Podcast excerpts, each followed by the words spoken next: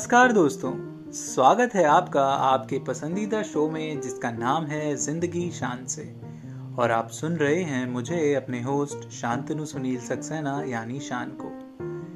पिछले कुछ हफ्तों का सफ़र बहुत रोमांचक रहा है, और मुझे बेहद खुशी है कि आप सबको इस शो के माध्यम से जुड़ी कहानियाँ काफ़ी पसंद आ रही हैं। हम सब इस ज़िंदगी के सफ़र में, हम सफ़र से कम थोड़ी हैं बस सबकी अपनी अपनी मंजिलें हैं। अब की बार, जो कहानी मैं आपको सुनाने जा रहा हूँ, वो हमारे समाज के किसी ऐसे कहे अनकहे किस्सों में से एक है, जो हम कई बार अपने सामने देखते हैं, पर उस पर बात नहीं करते। तो कोशिश है कि इन्हीं कहानियों से आप समझेंगे और सीखेंगे, और उम्मीद है कि आप और लोगों के लिए भी प्रेरणा बनेंगे।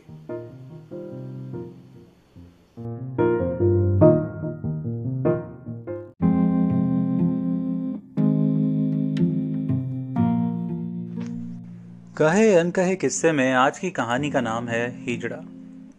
और इसे लिखा है नितिन श्रीवास्तव जी ने। ये कहानी मैं आपके लिए तीन भागों में लेके आ रहा हूँ। उम्मीद है आपका साथ आखिर तक रहेगा।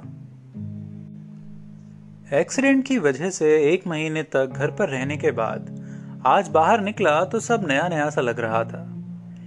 ऐसा लगता था कि एक महीने में दुनिया ही बदल गई है। फिर ऊपर वाले का शुक्रिया अदा किया, जिसने इतने भयानक एक्सीडेंट के बाद भी सही सलामत रखा और आज मैं दोबारा कार चला रहा था। सब सोचते हुए मैंने कार आगे बढ़ाई। हमेशा की तरह सड़क पर बहुत भीड़ भाड़ थी, इसलिए धीरे धीरे चलते हुए ऑफ़िस के पास पहुँच गया और हमेशा की तरह ऑफ़िस से ठीक पहले वाली लाल बत्ती पर रुक गया। पिछले पाँच सालों में शायद ही कोई ऐसा दिन होगा जब मैं यहाँ कम से कम पाँच या छह मिनट ना फंसा हूँ। खैर, मैं कार को न्यूट्रल गियर में करके सिर को सीट पे टिकाकर आराम से बैठ गया और चारों ओर का जायजा लेने लगा। मुझसे लेकर लाल बत्ती तक करीब छह कारें थीं। तभी वो प्रकट हुआ। हुआ कहूँ या हुई पता नहीं। हाँ, वो हिजड़ा। रोज इसी जगह मिलता है। कुछ लोग पैसे देते कुछ नहीं भी देते और कुछ दुत्कार भी देते, मगर उसके चेहरे पर मुस्कुराहट फिर भी बनी रहती। मैंने भी हमेशा उसे मुस्कुराकर मना कर दिया, लेकिन पिछली बार यहीं पर उसे दस रुपए दिए थे। फिर अचानक मुझे उस दिन का सारा वाक्य याद आ गया।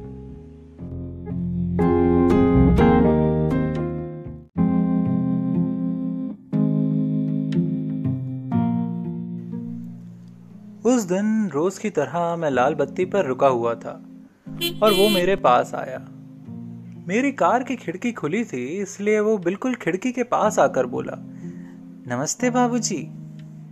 उसकी तहजीब से भरी आवाज़ और वो दिल को सुकून देने वाली इत्र की महक ने मुझे उसकी ओर ध्यान देने पर मजबूर कर दिया मैंने मुस्कुराकर उससे कहा एक बात बताओ, मैं तो कभी पैसे नहीं देता, फिर भी तुम मुझसे इतनी इज़्ज़त से बात करते हो? ऐसा क्यों? उसके चेहरे की मुस्कुराहट और बढ़ गई, और वो बोला, साहब, पैसे दें या ना दें, ये आपकी इच्छा है। लेकिन खुश रहना या दुखी रहना मेरी अपनी इच्छा है। आपकी इच्छा को मैं आप पर क्यों थोपूं? बताइए, क्या गलत हूँ मैं? मैं उसकी बातें सुनकर हक्का बक्का हो गया। फिर अपने आप को सहज करके मैंने कहा, बिल्कुल सही कह रहे हो, बल्कि मैं तो ये सोचकर हैरान हूँ कि इतनी समझदारी की बातें आखिर सीखी कहाँ से तुमने? उसी मुस्कुराहट के साथ बहुत ही सजग तरीके से जवाब दिया उसने। साहब, आप जैसे लोग मिलते रहते हैं। सभी से कुछ ना कुछ सीखने को मिल ही जाता है। मैं कुछ और बोलने वाला ही था कि बत्ती हरी हो गई। तो मैंने झट से सामने ही रखा, दस का नोट उसे दे दिया। और वो, साहब सीट बेल्ट लगा लो, ऊपर वाला आपकी बलाएँ टाले, कहकर सड़क के किनारे की ओर हो गया। ऑफ़िस तो अब थोड़ा ही दूर था। फिर भी न जाने क्या सोचकर मैंने जल्दी से बेल्ट लगाई, कार आगे बढ़ाई। अगले ही पल बगल की सीट पर रखा मोबाइल बज उठा। मेरा ध्यान उस ओर गया, मैं फ़ोन काटने ही वाला था और दोबारा सामने देखा तो सांस रुक गई। मेरी कार के सामने बिल्कुल उल्टी तरफ़ से एक ट्रक पूरी रफ्तार से चला आ रहा था। अब ना तो मेरे पास समय था, ना जगह कि मैं कार को उस ट्रक के सामने से हटा सकूँ। इसलिए मैंने पूरी ताकत से ब्रेक दबा दिया, मगर मैं टक्कर से नहीं बच पाया।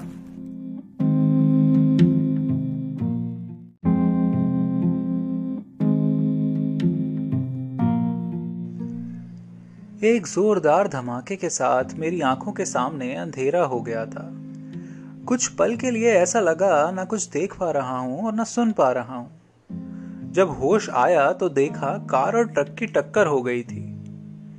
बेल्ट की वजह से मेरे सिर और ऊपर के शरीर में हल्की चोटें आई थीं, मगर पैर पूरी तरह जख्मी हो गए थे। मुझसे हिला भी नहीं जा रहा था और दर्द भी बर्दाश्त से बाहर हो रहा था। दो लोगों ने मिलकर मुझे बाहर निकाला और एक ऑटो में बिठा दिया। मैंने अपनी कार की ओर देखा, वो इतनी बुरी तरह टूट गई थी कि मानो लगता था कि अंदर जो भी होगा, वो बिल्कुल नहीं बचा होगा। शायद मुझे किसी की दुआ ने ही बचा लिया था। अचानक एक आवाज़ से मेरा ध्यान टूटा। तो देखा, वो मुझसे आगे वाली कार की खिड़की पर था। फिर अगले ही पल वो मेरी कार के बगल में था। मैंने मन ही मन सोचा कहीं वो दुआ इसकी ही तो नहीं थी। इतने में वो बोला, नमस्ते बाबूजी, कैसे हैं? बहुत दिनों बाद दिखाई दी। मैंने मुस्कुरा कर उसकी ओर देखा। वही मासूम मुस्कुराता चेहरा मगर शांत आँखें। कुछ था इन आँखों में जो दिखकर भी नहीं दिखता था। मैंने कहा, थोड़ा बीमार था, इसलिए। मैंने एक दस का नोट उसे थमाया और बत्ती हरी हो चुकी थी, सो कार आगे बढ़ा दी। एक तो ऑफ़िस बहुत दिनों के बाद आया था। ऊपर से कमज़ोरी अभी पूरी तरह से गई नहीं थी, इसलिए किसी काम में मन नहीं लग रहा था। किसी तरह आधा दिन निकला और लंच का समय हो गया। मैंने तय किया कि आज आधे दिन की छुट्टी लेकर चला जाता हूँ। कल से पूरा दिन कर लूँगा। साहब से बात की तो उन्होंने भी हाँ कर दी। सो अपना सामान समेटा और ऑफ़िस से निकल गया। ऑफ़िस की सीढ़ियाँ उतरते हुए सोच रहा था अभी घर पर भी सबने खाना नहीं खाया होगा। घर पहुंचकर ही खा लूँगा। लंच वापस लिए चलता हूँ। जैसे ही बाहर निकला तो उस भिखारी पर भी नज़र पड़ी। रोज की तरह वो वहीं कोने में ही बैठा था। हमारा रोज का नियम था। हम खाना खा के बाहर टहलने निकलते थे तो अपना बचा हुआ खाना या यूँ कहें, हम उसके लिए कुछ ना कुछ बचा ही लेते थे और उसे गूँगे बहरे भिखारी को दे देते थे। वो हमेशा की तरह मुझे देखकर खुश हो गया, क्योंकि उसे उम्मीद थी कि मैं उसे कुछ ना कुछ खाने को दूँगा, मगर मैं तो पूरा टिफ़िन ही वापस ले जा रहा था। अब क्या करूँ, इसे अनदेखा करके निकल जाऊँ या कुछ खरीद कर दे दूँ? फिर अचानक एक ख्याल, कौन था? ये टिफ़िन तो ठंडा ही हो गया है। क्यों ना ये खाना इसको दे दूँ और घर जाकर अपने लिए कुछ ताज़ा बनवा लूँगा? तुरंत पान वाले से अखबार लिया और अखबार के साथ टिफ़िन उस भिकारी को देते हुए इशारा किया। कि वो खाना अखबार पे पलट ले और टिफ़िन वापस कर दे। उसने एक निगाह मुझे देखा और जल्दी से खाना अखबार पर पलट लिया। टिफ़िन वापस करते हुए उसके चेहरे पर खुशी और आभार के मिले जुले भाव थे। मैं फटाफट टिफ़िन लेकर निकल गया। घर पहुंचकर थोड़ा बहुत खा पी कर मैं सो गया। शाम को सोकर उठा तो थकान और कमज़ोरी कम हो गई थी, इसलिए शाम अच्छी बीत गई।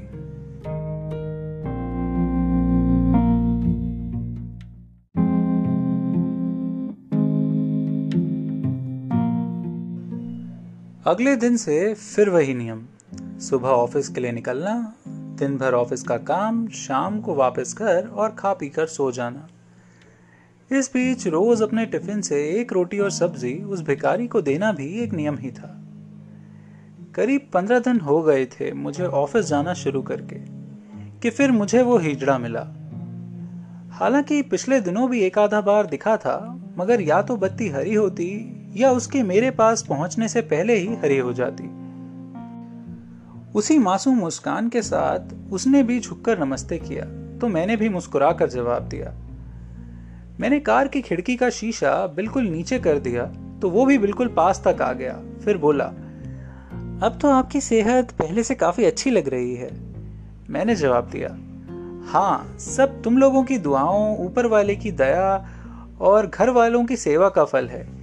इसलिए इतनी जल्दी भला चंगा हो गया हूँ। वो बोला, आप जैसे अच्छे लोगों के साथ तो बहुत लोगों की दुआएँ होंगी, और मेम साहब के हाथ के खाने का स्वाद तो प्रसाद जैसा है।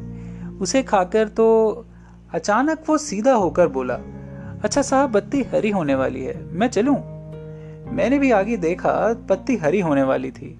मैंने दस का नोट उठाकर उसको देने के लिए बढ़ाया, मगर वो जा चुका था। और तब तक सिग्नल भी खुल गया। सो मैंने कार आगे बढ़ा दी।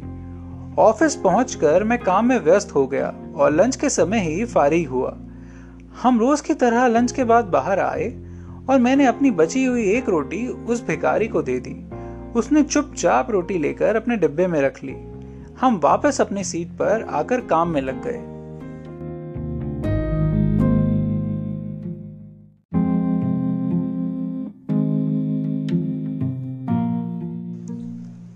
अगले कई दिन तक सुबह वो दिखा नहीं। वैसे तो ये इतनी बड़ी बात नहीं थी कि उस पर गौर किया जाए, पर ना जाने क्यों मेरा दिमाग उसी में ही लगा था। उस दिन वहीं एक दूसरा हिजड़ा दिखा। उसी अंदाज में लोगों का अभिवादन करता। कोई कुछ देता तो कोई कुछ नहीं, मगर वो अपनी धुन में मगन एक के बाद दूसरी कार से होता हुआ मेरी कार के पास आ गया। लचकते हुए मगर एक बड़ी नम्र आवाज़ में बोला नमस्ते बाबूजी। कुछ मदद करेंगे इस गरीब की? दुआएँ मिलेंगी? मैंने उसे गौर से देखा और एक दस का नोट बढ़ा दिया। वो जैसे ही पास आया, मैं अचानक बोल पड़ा, एक बात बताओ, मैंने तुमको यहाँ पहली बार देखा है। तुमसे पहला तो कोई, दूसरा कोई एक, आगे बोलने से पहले मैं रुक गया। दूसरा कोई हिजड़ा था, यही कहना चाहते थे ना? उसने बहुत शांत भाव के साथ कहा तो मैं थोड़ा असहज हो गया। और लड़खड़ाती आवाज़ में बोला हाँ मगर मैंने बस ऐसे ही पूछ लिया था। वो मुस्कुराकर बोला, कोई बात नहीं, आप घबरा क्यों रहे हैं? आखिर हिजड़े को हिजड़ा ही कहने में क्या दिक्कत है? वैसे जिसकी बात कर रहे हैं, वो अब दूसरे सिग्नल पर खड़ा होता है। हम ऐसे आपस में जगह की अदला बदली करते रहते हैं। इतना कहकर वो जाने लगा तो मैंने उसे वो दस का नोट पकड़ा दिया। उसने खुशी खुशी नोट को माथे से लगाया और आगे बढ़ गया।